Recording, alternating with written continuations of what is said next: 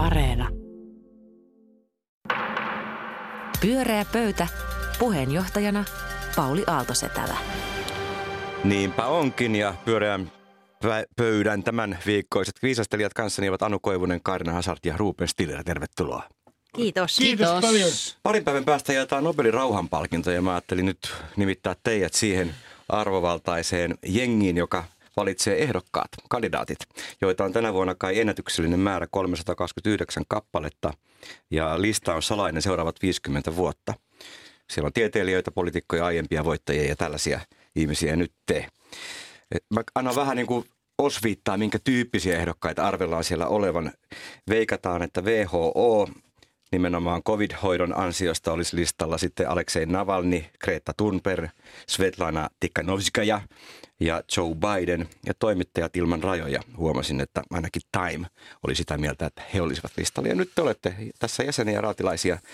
Kuka pitäisi olla kandi Nobelin rauhanpalkinnon saajaksi? Anu Koivunen. No Svetlana hän olisi loistava kandidaatti. Mä on siis niin vaikuttunut ja se on niin järkyttävä koko tämä äh, Valko-Venäjän – opposition tilanne, tai siis se mitä oppositiohan on niin joko vankilassa hiljennetty tai, tai maasta poistettu, mutta että siis koko tämä kansannousu, joka väkivallattomana on jatkunut pitkään, Hyvät sinne, perustelut. Peru, sinne palkinto. Just näin. Kaari. No kyllä se, mulla olisi tämä Greta T tietenkin, josta mä jostakin syystä äh, luulin, että hän sai sen jo. Mulla on siis tämmöinen. Hän on no niin. listalla varmaan joka vuosi. No niin just, jo, totta kai se on Greta T. Jos ajatellaan, että se on rauhanpalkinto. Ja mikä on tehokkaampaa rauhantyötä kuin ilmastokriisin hoitaminen? Ei mikään maailmassa. Globaalia, kaikkia koskevaa. Että jos on nimenomaan rauhanpalkinto, niin sen nimenomaan pitäisi antaa Gretalle asian täysin selvä. No niin. Olen myös Greetan kannalla. Aluksi Greta otti minua se, että ihminen kun olen, niin hermoille, että mielenrauhaa sillä tavalla häiritse, kun on noita eturauhusvaivojakin. Ja, ja tuota... Ja nyt mutta mutta nyt olen hänen kyllä, dikkaan häntä. Ja e, erityisesti sitä, että hän herättää tämän sukupolvikysymyksen. Hän niin kuin puhuttelee vanhempia sukupolvia ja haastaa heidät ja kysyy suoria kysymyksiä vanhemmalta ikäpolvelta. Se on minusta ihan tervettä, että meidänkin niveliin tulee jotain liikettä. Vaihtoehtona Greta Thunbergille joku järjestö tai aktivisti, joka puolustaa Afganistanin naisten oikeuksia. Hienoa. Mä nostan, mä luin Mikko Hyppösen uutta internetkirjan, niin siellä kehuttiin paljon Linus Turvalsia. Niin mä nostan Linus Turvalsia, joka on varmaan eniten maailman ihmisiin vaikuttanut suomalainen omalla käyttöjärjestelmään, niin avaruusraketeista puhelimiin ja, ja tota, erilaisiin Internet Thing-juttuihin. No siinä meillä on lista. Katsotaan, kuin meille perjantaina käy. Hyvä Greta. Hyvä Greta. Kannatan. Ja Anu, mikäs, mikäs tota on sun teema? Mitä meidän pitäisi tehdä sillä tiedolla, jota mediat meille tällä viikolla ovat tarjonneet Ranskasta. Siis Ranskassa julkistetaan tällä viikolla laaja selvitys, 2500 sivua pitkä tämmöinen totuuskomission kaltainen selvitys, jossa jo ennakkotietojen mukaan kerrotaan, että maan katolisen kirkon papit on vuosina 1950-2020 hyväksikäyttäneet seksuaalisesti arviolta 216 000 lasta – ja jos otetaan lukuun mukaan myös kirkon maalikot, jäsenet, niin seksuaalisen väkivallan uhrien lukumäärä nousee 330 000. Valtaosa näistä hyväksikäytetyistä on, ää, on, on eri taustaisia pikkupoikia, siis 10-13-vuotiaita, 80 prosenttia. Mutta luin Guardianista kuvausta ranskalaisesta 65-vuotiaasta naisesta, joka kertoi – kolmen papin hyväksikäyttäneen häntä ja siskoaan 13 vuotta alkoholisti mummunsa luona asuneita lapsia kuva, kuvastaa niin kuin tätä koko ilmiön mittaluokkaa. Ää, niin kyse oikeastaan onkin se, että mun mielestä tämä, mä, mä oon niin aivan äimistynyt näiden uutisten äärellä. En tiedä niin kuin mitä siitä pitäisi ajatella ja, ja ajattelen, että että tuota, me, ollaan, me, lueta, me on luettu näitä uutisia nyt parikymmentä vuotta. Siis 2000-luvulle asti katolinen kirkko vaikeni systemaattisesti kaikista näistä ää, väärinkäytöksistä ja nyt niitä tulee koko ajan. Ää, kenen asia, mitä meidän tulisi ajatella, mitä te ajattelette, kenen asia on tässä reagoida? Onko tämä Ranskan kirkon sisäinen asia vai jotain muuta? ei se Ranskan kirkon sisäinen asia, sitä paitsi kun katsoo näitä lukuja, niin otetaan nyt yksi toinen esimerkki Euroopasta. Saksa vuosina 1946-2014 katolisessa kirkossa oli käytetty hyväksi, seksuaalisesti hyväksi 3600 lasta ja monet sanoivat, että tämä alakanttiin tämä arvio. Iranissa on ollut vuosikymmeniä kestänyt kohu tästä. Sitten yksi esimerkki on Yhdysvallat. Siellä Sieltä on tämmöinen, tämä oikeastaan tämä paljastusten mm. byhti. Kyllä, ja Yhdysvalloissa 4000 pappia oli syytetty seksuaalisesta hyväksikäytöstä 50 vuoden aikana. Ja siellähän on kohu herä, heräsi oikeastaan suuri kohu siitä, että Boston Globe paljasti mm. hyväksikäyttöringin, josta on kuuluisa elokuvakin Spotlight. Mitä tämä osoittaa? Tämä on täysin systemaattista. Katolisen kirkon organisaatio on läpimätä. Se on systemaattisesti vaiennut tästä. Ja yksi hyvä esimerkki on se, joka ei ollut näissä tapauksissa harvinaista, että kun joku on jäänyt kiinni, niin hänet on siirretty toiseen seurakuntaan tai toisiin tehtäviin. Niin silloin se kysymys niin kuuluu, kun mä näin eilen televisiosta, kun yksi ranskalainen äh, kirkoedustaja, taisi olla joku arkkipiispa, äh, tuli ja pyysi anteeksi. Mm. Ja kyllä mun täytyy sanoa, että mulle tuli kummallinen juttu, niin kuin, että sorry, sorry, että kävi näin että voi kysyä näin, että voiko tämmöisessä asiassa nyt olla mitään anteeksantoa. Tämä on ollut systemaattista ihmisten riistoa ja hyväksikäyttöä, jonka on pyhittänyt katolinen kirkko. Niin mä, joka kannatan maallista yhteiskuntaa, sellaista yhteiskuntaa, missä ihmiset keskenään sopivat ö, erilaiset säännöt ja lait, niin kuin tämänkin, että lasten hyväksikäyttö ja väkivalta lapsia kohtaan ei käy. Näin me ollaan yhdessä sovittu. Niin Mä olen sitä mieltä, että katolinen kirkko pitäisi lakkauttaa. ei vähempää eikä enempää. Että ei voi olla sillä tavalla, että on. Mä ymmärrän, inhimillisesti mä ymmärrän hirveän hyvin tämän, että, että äh, ihminen pyrkii johonkin sellaiseen kehykseen. Oli se sitten vaikkapa korkea paikka liike-elämässä tai korkea paikka kirkossa tai whatever, missä tahansa struktuurissa. Missä yhtäkkiä mun säännöt onkin pikkusen eri kuin noiden muiden säännöt. Mm. Et mä oonkin sellaisessa roolissa, että tota, se mikä niin kuin no massoja rahvasta koskee, niin, mutta minä olen sentään minä.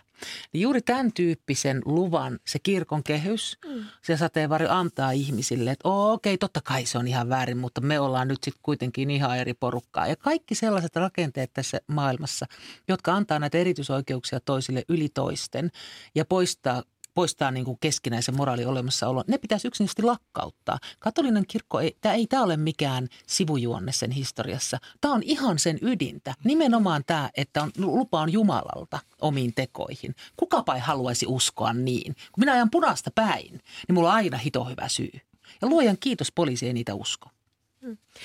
Mä itse asiassa on hyvin niin kuin, siinä mielessä samaa mieltä Kaarina sun kanssa tässä, että tämä kysymys, joka mulle tästä myös herää, on se, niin kuin, että voiko kir- niin kuin uskonnollisilla yhteisöillä olla omia sääntöjä. Eli se uskonnollisten yhteisöjen oikeus ikään kuin määrittää, että meillä ei nämä ihmisoikeudet ja, ja, ja, ja tota, yksilön suoja, yksilön koskemattomuus, niin se ei pädekään, kun meillä on tämmöiset erilaiset säännöt. Koska siis uskonnolliseen väkivaltaanhan liittyy piirteenä, niin kuin ää, siis seksuaaliseen väkivaltaan myös alistaminen ja kontrolli ja valta. Että se on, siinä on aina kyse valta-asemasta. Ja sen kysymyksenhän tämä niin kuin herättää, että, että, että tässä kirkkokunnassa tämä on niin kuin todella systemaattinen tämmöinen tota, hy, niin kuin hyväksikäytön asetelma tulee sitä kautta, että ne, ää, niillä papeilla on, ne edustaa Jumalaa. Niin, niiden pappien ei tarvitse itse suorittaa mitään väkivaltaa, mm. koska niiden asema antaa sen absoluuttisen auktoriteetin niiden ihmisten yli, jolloin ikään kuin, enhän minä mitään tee, minä, minä vaan pikkusen niin kuin, tavallaan tartun, tartun niin kuin tilanteeseen ja hetkeen. Niin se, se myöskin vähentää sitä ihmisen omaa syyllisyyttä, kun he eivät varsinaisesti ole ihmisiä ollenkaan, ja, vaan Jumalan lähettiläitä. Niin. Ja se oikeuden käsittely on jäänyt tekemättä siksi, että nämä on maksettu kaikki aina hiljaiseksi ympäri maailmaa. Niin. Näin on, ja, ja sitten tulee tietenkin tämä kysymys, että kun katolisen kirkon pappeja koskee selibaatti, niin eikö tämä nyt ole hyvä esimerkki siitä, mitä uskonnot nyt yleensäkin tekee, nehän pyrkii kontrolloimaan ihmisten seksuaalisuutta, koska se on näppärä tapa käyttää ihmisiin valtaa. Ja tässä tapauksessa ää, ää, vielä täällä on tämä selibaattisääntö. Eikö tämä nyt osoita, mihin seksuaalinen repressio eli tukahduttaminen myös saattaa mm. johtaa? Suoraan sanoen, kun tätä kohua katselee ja kun mä oon seurannut sitä jokseenkin kursorisesti, mutta kuitenkin tässä vuosien varrella – Niin tulee kieltämättä mieleen, että, että jos pedofiili etsii työpaikkaa, niin siis äh, katolinen kirkko on ollut äh, paikka, johon on etsiydytty. Joo, siitä kai tutkimustietoakin, että koska siellä Niin. kuitenkin homoseksuaalisuus on niin kuin kätkössä ja salattu, niin se on aika turvallinen paikka. Joo, siis, äh, mutta tämähän on kiinnostavaa, että populaarikulttuurihan on jo antanut tuomionsa. Eli kun me katsotaan mitä tahansa brittisarjaa tai mitä muuta eurooppalaista draamasarjaa, jossa ruutuun tulee katolisen kirkon pappi, niin me kuvitellaan, että seuraavaksi tulee pedofiliajuoni. Mm. Eli se on tavallaan on jo sisäänrakennettu, niin että se odotusarvo on, että siellä on kyse tämmöisestä traumasta. Mutta mä ajattelen, että olennaista on tässä se, että, että, että millä tavalla uskonnolliset yhteisöt ja maalliset yhteisöt käsittelee tällaista ää, valta-asemaa ja, ja vallan väärinkäyttöä. Mä olin itse, niin kun jos, jos tehdään loikka Suomeen, niin mä olin niin kuin valtavan iloinen luterilaisen kirkon jäsenenä, kun mä luin, että ehjänä syntynyt, siis tämä eheytyshoitojen vastust, sitä vastustava kansalaisaloite, niin 37 kirkollisuusko, kirkolliskokousedustajaa allekirjoitti sen. Ja mukana oli arkkipiispa ää, Luoma, oli piispat Teemu Laajasalo, Espoon Kaisamari Hintikka, Turun Mari Leppänen ja Porvoon Buujöran Ostrand. Ei kaikki piispat, mutta ne, he markkeeras, että tässä ei ole kyse niin kuin seksistä, joka on joidenkin yksityisasia, vaan tässä on kyse uskonnollisesta väkivallasta.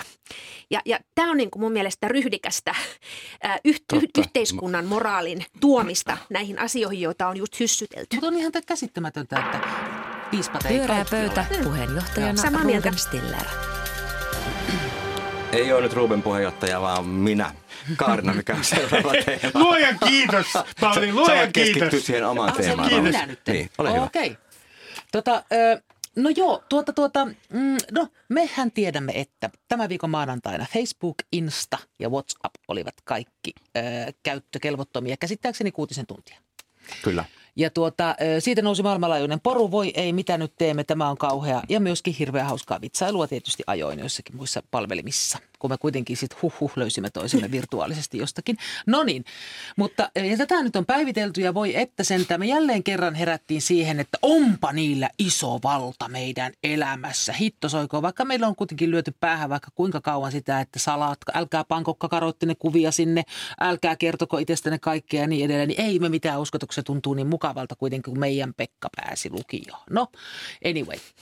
niin, tota, niin, mi, mutta mun, mä, se, mistä mä haluan niin kuin nyt tämän päivittelyn sijaan puhua on siitä, että ihan, jos puhutaan ihan vakavasti, niin onko meillä mitään mahdollisuuksia? Onko siis valtioilla mitään mahdollisuuksia kontrolloida tai estää tai, tai millään tavalla niin kuin hallinnoida Facebookia tai tätä, tätä he- helvetillistä maailmanlaajuista systeemiä? Hyvä Onko? Mi, kysymys. mikä, Täällä mitä tästä eteenpäin? Mitä me opimme, mitä me teemme?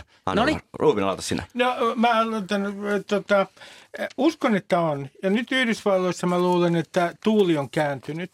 Mutta jos mä en ole ihan väärin ymmärtänyt, niin otetaan yksi mahdollisuus tässä esiin. Esimerkiksi näiden yritysten pilkkominen, mm. josta olen erittäin innostunut. Nimittäin sinä päivänä, kun Mark Zuckerbergin valtakunta todella pilkotaan, niin juon itselleni, siis tanssin kalsareissani kotona riemukkaasti ja juon puolipulloa viiniä sen kunniaksi. Odotan sitä päivää. Ja mä Ja paatko se Instaan myöskin? Ä, ä, la, en laita. Pauli, en. Minä en ole edes Instassa. Ä, ja ja to, toinen juttu on sitten se, että tämä on vaikeaa tämä sääteleminen näyttää olevan. Koska esimerkiksi nämä antitrustilait, joilla näitä voitaisiin ikään kuin pilkkoa ja niitä säädellä, niin näyttää siltä, että nykyään pitää olla sitten esimerkiksi Yhdysvalloissa näyttö siitä, että kuluttajat ovat kärsineet tästä kilpailutilanteesta. Ja tähän mennessä ne on aina onnistunut pääsemään kuin koira veräjästä mutta mä luulen, että tuuli on kääntymässä. Mutta niin on luultu, että tuuli on kääntymässä jo monta kertaa. No, Joka ikinen oikeassa. kongressin kuulemistilaisuus on ollut ikään kuin sellainen, että tuuli on kääntymässä. Ongelmahan on siis se, että, että, äh, että, että, että nä- näillä, äh, kun meidän inhimillinen elämämme sisältäen kaupankäynnin ja sosiaaliset suhteet on siirtynyt näille alustoille, niin ne alustat omistavat inhimillistä elämää. Se, mitä siellä tapahtuu, on inhimillistä elämää. Sen inhimillisen elämän pitäisi siirtyä jonnekin muualle. Jotta ikään kuin me voitaisiin ajat, ikään kuin, he, jotta meidän olisi helppo vaan niin kuin deletoida kaikki apit. Ja tämähän on se ongelma, että mun mielestä tämä suur, tavallisin tapa, ja mä puhun nyt niin kuin tavallaan tällaisen dataistun, ta, niin kuin alustatalouden tutkijana myös ja, ja, ja mediatutkijana, miten me tutkitaan sitä, että miten ihmiset elää näillä alustoilla, niin nehän on moninaisia ne elämät. Ei ole mitään yhtä, äh, yhtä tapaa ajatella sitä elämää näillä alustoilla, mutta – on niin kuin kaksi eri näkökulmaa. Se meidän arkinen näkökulma, mitä me voidaan tehdä, ja sitten tämä iso systeeminen näkökulma. Molempia tarvitaan. Mm. No, se pilkkominenkin on kyllä mahdollista, niin kuin AT&T esimerkit mm. kertoo, että koko teletoiminta pystyttiin jakamaan pienelle yhtiölle, mutta ehkä se tässä käy niin kuin Microsoftille. Eli ei pilkota, vaan ruvetaan säätelemään niitä palveluja joka muutti asemaa. Enää Microsoft ei ole enää siinä Facebookissa, Instassa ja, ja mutta Twitterissä. Siis, ratkaisu, miten se, mikä ratkaisu toi sitten ei on? Siis eihän toi ole mikään ratkaisu. Ei. Ja sitten sanot toi Miksi jollekin, ei ole? jollekin köyhän maan jollekin, tiedätkö, vaikka ruokalähetille Totta. tai jollekin muulle, jonka koko toimeentulo on WhatsAppista on kiinni. Maita, ei kun lähe. jossa Facebook on koko internet. Nimenomaan, tai kaikille sille poliittiselle, mitä siellä liikkuu ja ryhmittyy ja, ja mm. tulee esiin ja muuta, niin ei, ei se ole mikään ratkaisu. Mutta tota, Eh, mutta kyllä mua niin kiinnostaa se, että mua kiinnostaa itse siinä mielessä tämä, että kun näin on, että meidän inhimillinen elämä on siirtynyt sinne ja, ja sitä ei niin kuin pysty se yhteisö, se valtio, missä me elämme millään tavalla kontrolloimaan, että millä tavalla tämä rapauttaa meidän luottamustamme politiikkaan. Mm. Että kun me nähdään se, että näille voi yhtään mitään, niin mua mm. kauhistuttaa eniten se, että se inhimillinen mm. elämä, mm. jonka pitäisi olla jossakin muualla, löytää tiensä jonnekin muualle, niin minne se sitten mm. löytää? Mm. Että kun näin mitään muuta kuin heiluttele käsiään, se on sama kuin noin Pandora-paperit. Mm. Niin nehän on tullut jo ne esiin, että kuinka paljon sitä rahaa minnekin mm. piilotellaan ja mitä tehdään. Niin sitten se tuli ja kukaan ei tehnyt yhtään mitään. Niin Putinin hallinnon, niin rahat tiedettiin jo, miten niin, ne menee. Niin. Ja sitten tota, sit sen jälkeen mitään ei tapahtunut. Tässä on se sama pelko mm. Ja kun mitään ei tapahdu, niin silloin ihmiset eivät voi luottaa. Mikä muita muita välineitä meillä mm. on kuin politiikka, jolla mm. tavalla tähän, joka kautta tähän voitaisiin käydä kiinni? Ja siis tässähän on just se, että se politiikan väline on niin kuin säädellä – ja siitä säätelystä on ideologinen kamppailu. Eli että on niin kuin osa, jotka vastustaa säätelyä markkinoiden niin kuin suitsimisena, vaikka sitten toisaalta se on niin kuin se tapa tietysti tehdä siitä datan liiku, liikkeestä, joka on se business. Rajoittaa sitä dataa, joka tulee sinne Zuckerbergin syliin. Siitä, siitähän siinä on ikään kuin kysymys rankasti, jolloin voisi tulla kilpailijoita. No otetaan käytännön esimerkki. Täällä kuulemisessa siis – kongressin kuulemisessa tämä whistleblower, siis tämä, ja joka... pitää kertoa ensin, että siellä on myös samaan aikaan, kun tapahtui tämä maanantainen episodi, niin täällä on Yhdysvalloissa on tällainen kuuleminen meneillään. On, täällä on ollut mm. kuuleminen meneillään. Ja siellähän on tämmöinen whistleblower, toisin sanoen henkilö, joka on työskennellyt Facebookin sisällä ja sitten lähtenyt sieltä ja vähän kopioinut papereita ja paljastelee nyt Facebookin sisäisiä asioita. No suurin paljastus on oikeastaan se, että Facebook on tiennyt, että Instagram aiheuttaa mielenterveydellisiä häiriöitä nuorille, nuorille naisille, koska siellä on tietynlainen ideaali kehosta. Ja, ja, ja tämä määrä on jopa 30 prosenttia joissain kyselyissä ollut. Facebook ei ole paljastanut tätä. Tai kansanmurhia-osallisuuksia kansanmurhaan. Niin. Näin. Ja, ja, ja tuota, mielenkiintoista tässä nyt onkin se, että kun, kun ää, me puhutaan tällaisesta läpinäkyvyydestä, niin esimerkiksi se algoritmi, joka meitä johdattaa tiettyihin paikkoihin, niin sehän ei ole millään lailla läpinäkyvä. Me tiedetään äärimmäisen vähän siitä. Toisaalta meidän pitäisi pyrkiä siihen, että meillä on sellainen lainsäädäntö, että me to- todella saadaan tietää tarkasti, miten nämä algoritmit toimii. Toinen asia sitten on ristiriitainen, joka liittyy kuluttajiin. Samaan aikaan, kun Suomessa näytetään olevan erittäin tarkkoja siitä, että ää, koronarokotukset kuuluvat henkilökohtaisiin terveystietoihin. Siihen niin, myöhemmin. Niin samat ihmiset, samat ihmiset tota, antaa kaiken tietonsa Googlelle ja Facebookille. Samat ihmiset, jotka vahtoavat siitä, että yksityisyyttä pitää suojata, niin ovat itse murtamassa sitä – antamalla kaikkea mahdollista tietoa joka paikka. Minusta kolme tämä on hieman paradoksaalista. on jakanut tietonsa. Ajattele, kolme ja puoli miljardia. Niin se johtuu totta kai siitä, koska se antaa mulle mielihyvää. Nämä kaikki, kaikki mm. antaa mulle mielihyvää nämä palvelut. Et totta kai mä olen ystävällinen sille.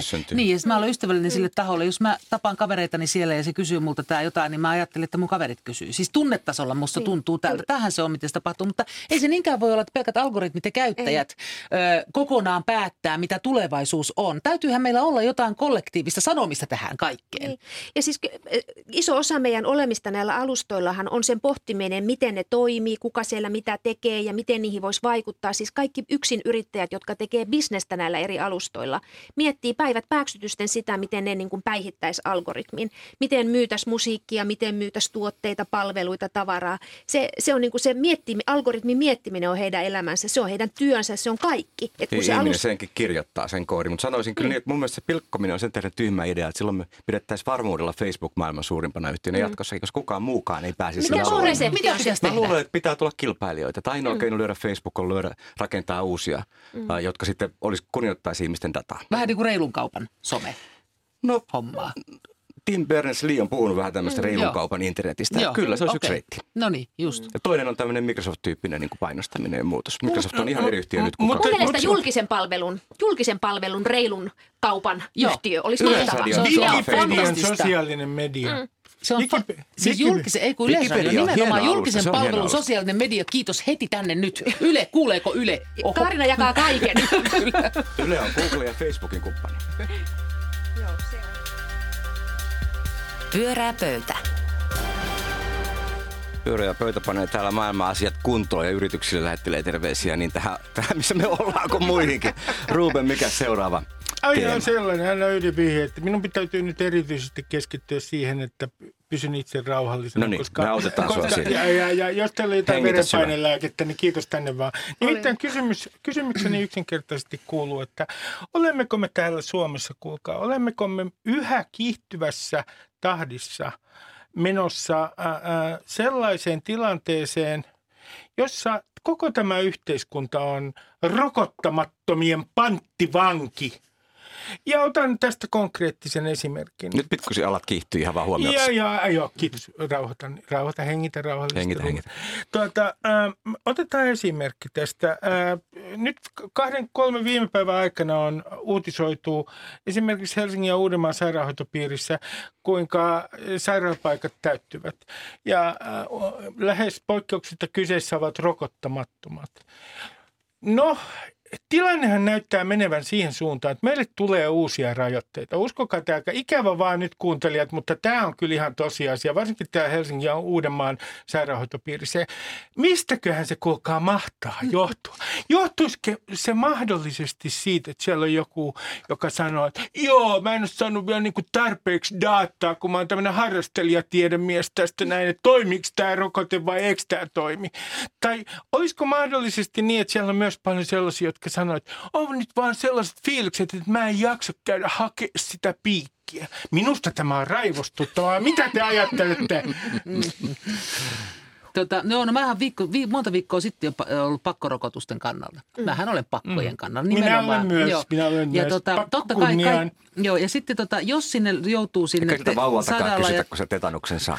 Niin jos sinne teholla nyt joutuu, ei kysytä vauvaltakaan, kun se tetanuksen saa. Niin, niin tota, jos se joutuu sinne teholle ja näin, niin kyllä ilman muuta kaikki hoidetaan, mutta mun mielestä se laskun perään voisi lähettää. Ja sitten jos joutuu esimerkiksi helvetin pitkälle sairaus, anteeksi kiroilu. Todella pitkälle Todella pitkälle sairauslomalle joutuu esimerkiksi pitkän koronan takia sen takia, että rokottamattomainen saanut, niin mun mielestä ei myöskään pitäisi saada mitään sairausajan palkkaa. Että mullahan on todella tiukka linja tämän suhteen. No, Kunnioitan. No, rokottamattomia. En puolusta rokottamattomia, mutta pysty. olin ehdottomasti sitä mieltä, siis muakin tämä asia tietysti ahdistaa, koska näen ihan samantapaisia peikkoja että, että tuota, tilanne ei ollenkaan ole hyvä. Mutta siis mä ajattelen näin, että nyt pitää niin kuin kaikkien julkistoimijoiden tehdä kaikkensa sillä tavalla, että lisää kaikenlaista jalkautumista niiden rokotteiden kanssa, tehdä se niin helpoksi, seisoa niin kuin oviaukoissa, pakottaa ihmiset kohtaamaan, jaetaan ämpäreitä, annetaan bonuksia. Just näin. Kaikki keinot kaikki, vaan, mitä mun löytyy. mielestä kaikki keinot, mitä löytyy, niin nyt vaan käyttöön. Ja mua ei yhtään haittaa se, että mä en saanut sitä ämpäriä. Mun Juu, mielestä ei. nyt kaikille saisi sen ämpärin Ja vaikka kaksi tai vaikka Joo. viisi. Ja mun näin. mielestä tämä olisi niinku se kaikkein tärkein iso vaihde tässä nyt niinku liikkeelle. Ja, ja sitten mä ajattelen, että koronapassi sellaiseksi, että kaikki hauska edellyttää kahta rokotusta, jolloin se nostaa, niin kuin osa väittää sitä rokotta, rokot, rokot, rokottaa, rokotettujen määrää tietyn määrän. Marimekon kasseja ja mariskooleja vaan mua kaikki. rokottaa. yhtään nyt se, että jos mä jäisin, ei olisi eriarvostavaa Ei se, ole että mä en ole saanut ämpäriä ja joku toinen sen nyt Joo, saa. ei. Ja sitten mä törmäsin sellaisen eräs, äh, tota, niin, kommentoi Twitterissä eräs ihminen sitä, että hän on kyllä nyt hirveän vaikea eläytyä tähän, että tämä koronapassikin eriarvoistaisi ihmisiä, ottaa huomioon, että hän on ollut äh, vailla luottotietoja jotenkin 16 vuotta tai jotakin. No ja se on niinpä. ihan totta, että pannaan tämä nyt johonkin suhteisiin. No niin, haluaisiko Tämä oli aika- saako vielä jatkaa? Se oli ei, hyvä. ei, kun Täällähän sitä- on kiistymystä enemmänkin. Ei, No siis niin, sitä, selvästi että, nyt että on miten, miten, mä mietin sitä, että miten tämä on mennyt, kun mä muistan ihan hyvin se, miten jonotettiin yhdessä ottamaan sitä poliosokeripalaa. Kun ei sitä ollut tätä koko kysymyksen asettelua olemassakaan, että haluanko minä vai en. Se ei ollut siis sellainen asia, mikä asettuisi oman valinnan piiriin. Niin itselle tulee tietysti 55-vuotiaana ihminen- ihmisenä sellainen olo, että on se nyt jumalauta sentään, että kaikki pitää saada päättää itse. Että mihin tämä oikein on mennyt, miksi tämä on päässyt meidän sisälle se, että joka ikinen asia pitää Kato Ruben, mitä tuunata. teet. Nämä on kaikki ihan Kaikki, riemuissaan se pitää, jokainen asia pitää tuunata niin kuin mun ja meikätytön ja meikäläisen mielen mukaan. Mä niin nautin, että Johonkinhan täytyy, juma, tämän pitä, on pakko loppua. Nyt asentoon kaikkia pari jonoa järjesty. Tämä, tämähän on niin kuin, meillähän puhutaan äh, oikeuksista. Nyt uusin äh, kohu, Oh. kun Suomihan on tällaisten tyyppien, joita kutsun pitsin nypläiksi. Anteeksi nyt vaan, äh, luvattu maa. Nimittäin nythän kiistellään siitä, missä se ikäraja oikein kulkee, kun me puhutaan mahdollista koronapassista, jota ei näytä koskaan tulevan. Loistava. Tämä perusasenne, että keksitään mahdollisimman monta juridista ongelmaa, jotta mitään ei tehtäisi. Mä onnittelen hei todella, se on todella älykästä. Ja sitten toinen... 18 on ihan hyvä ikäraja. Se on monen muuhunkin ikäraja. No niin, Se, eteenpäin. se, on, se on erittäin hyvä ikäraja. Sitten tämä toinen juttu tietenkin tässä on se, että, että mä en kerta kaikkiaan ymmärrä sitä, että työpaikoilla nämä rokotetiedot kuuluu niin kuin yksityisiin terveystietoihin. Että kun työnantajilla esimerkiksi on todella voimakkaita velvoitteita työturvallisuuden mm. suhteen, niin sitten tässä pätee se, että ei tarvitse kertoa, onko saanut kahta rokotetta. Siinä ei ole kyllä järjen Ja, hiventä. ja, ja minusta mm. tämä on mielenkiintoista, että kun me matkustetaan, niin meidän on näytettävä rokotetodistus. Mutta työpaikalla työtovereillakaan ei ole oikeutta tietää, kenen kanssa he itse asiassa tekevät työtä. Niin, kyllä se, siis ta- sairaanhoidossa, mun täytyy sanoa, että se on kyllä todella pelottava skenaario, että kun yksi ajatushan on se, että me kaikki tullaan tää, niin kuin jollakin tavalla sairastamaan, niin että se pyyhkäisee nimenomaan sairaiden, äh, sa- sa- sairauden, sa- sairaiden kautta ikään kuin se aalto, kun terveydenhuollossa toimii rokottamattomia, mm-hmm. rako- rokottamatonta henkilökuntaa. Se on musta ihan pöyristyttävää, että semmoista voi Minkälaiset olla. sakot sellainen yritysjohtaja tai sairaalajohtaja saisi, jos määräisi, että kaikilla tulee olla kaksi rokotetta tullessaan töihin tai muuten on Ja, miten onhan meillä muitakin niin tuberku- ehkä niin. tuberkuloositapauksiahan on aina silloin tällöin. Ja ilmoitetaan, että, että joku päiväkoti vaikkapa on tota, jossakin karanteenissa ja kaikki testataan ja muuta. Niin onko nyt niin, että jos, jos mä saan tuberkuloosin, niin mun ei tarvitse kertoa sitä kellekään, vaan mä voisin edelleen olla päiväkodissa. Millä Ei, kyllä se on sun yksityinen Se on tieto, kuule ihan yksityinen Kaarina. tieto, joo. Kuule se- Mutta Et- Facebookiin voit et- laittaa et sen kyllä. tartuntatautilaki, että tartuntatautilaki ei, tota, niin, ei se tavallaan tarkoita, mitä ihmettä se oikein tarkoittaa, jos tämä ei ole niin kuin tuberkuloosi? En käsitä. Niin kyllä on nyt siis tässä, tä, tä, tätä on niin kuin hirveän vaikea ymmärtää. Ja tässä, että ainoa tavallaan tapa jotenkin selittää, että miksi me tästä edes keskustellaan, niin on se, että tässä on joku sellainen juridinen umpisolmu, josta X määrä juristeja saa paljon rahaa. niin kuin, että, että, tä, että tämmöistä niin kuin edes pohditaan. Niin tässä ei ole mitään rationaalista Ei, niin kuin Sitten ei. tämä, tämä puhetapa, tämä, että rokottamattomille pitää koko ajan puhua tällä tavalla. että Niin voisitteko te- Voisitteko te Niin. ja, ja ei saa missään tapauksessa sanoa kovemmin ja puhua velvollisuuksista, koska se saattaa herättää defenssejä heissä. No niin, silloin mä olisin, kun, Niin. nyt kysyn näin. Mä ymmärrän tämän kaiken ja se, se on pra- pragmaattisesti oikein fiksu. Mutta onko nyt niin, paitsi että me olemme rokottamattomien panttivankeja ihan konkreettisesti, äh, kun katsoo miten sairaalapaikat täyttyvät, niin me ollaan myös äh, rokottamattomien panttivankeja sillä lailla, että meidän pitää olla hirveän tarkkoja, miten me puhumme heille, jotta he eivät vaan leimautuisi. Ja mahtaako olisi se edes auttaa mihinkään uskomushoitoihin uskovaan? Niin. Mutta mä ajattelen, että kuitenkin sillä niin kuin mielettömällä julkisella niin kuin helpoksi tekemisellä ja joka paikkaan tunkemisella ja lahjuksilla, niin, niin saataisiin kuitenkin nostettua tätä prosenttia niin paljon, että, että jotenkin saataisiin niin kuin padottua tätä meitä uhkaavaa niin kuin jotain uutta alueellista Joo, aaltoa, joka, joka on siis aivan kohtalokas. Mä ajattelen nyt, siis mä oon menossa teatteriin, itkettää jo nyt ajatus, että kaikki menee jotenkin taas säppiin. Joo, ja, tota, ää, ja joo, se on ihan totta, että, että, että niin ihanaa kuin olisikin paheksua ihan viimeiseen nurkkaan asti kaikki rokottamattomat, niin sehän ei auta. Se, mikä Ei. auttaa, on nimenomaan ilmaiset ämpärit, jalkautuminen ja muu. Mm. Portugalissahan on rokotettu koko kansa. Näin on. Se Ja on, se se on- Suomen edellä Niin mä olen ihan, että voisitteko te katsoa, miten se siellä on tehty. Että siellähän on tehty nimenomaan, että on selkeät kasvot, selkeät toimintatavat ja niitä on aivan joka paikassa. Ja sitten on tullut semmoinen yleinen kansalaisvelvollisuus, joka, joka ei ole tätä niin niin, mutta kun miltä nyt mu- musta, musta sattuu Eikö siellä ole tänään tuntumaan. markkinoitu sitä aika voimakkaasti sitten menty hyvin lähelle ihmisiä? Kyllä, ole nimenomaan näin on toimittu. Joo, on- Piikki on jossa. Kyllä. Piikki tulee joka tapauksessa, Joo. liikkuu kaupungilla. Että tätä myöskin niin kuin sen sijaan, että myöskin media koko ajan uutisoi, miten vaikeita nämä on juridisesti. niin ne voisi Ottakaa ottaa tässä ihan jälleenrakennusprojektiin. Pyöreä pöytä. Eiköhän nyt jollekin epäselväksi, mitä mieltä, mitä mieltä pyöreä pöytä on rokotteiden ottamisesta. En usko, että jäi. Kiitos Anu Koivunen, Kaarina Hazard ja Ruben Stiller. Oli erinomaisen vauhdikas ja miellyttävä keskustelu kuunnella ja jakaa kanssanne. Minun nimeni on Pauli Aaltostala ja tämä ohjelma on Pyöreä pöytä. Hei hei. Pyöreä pöytä.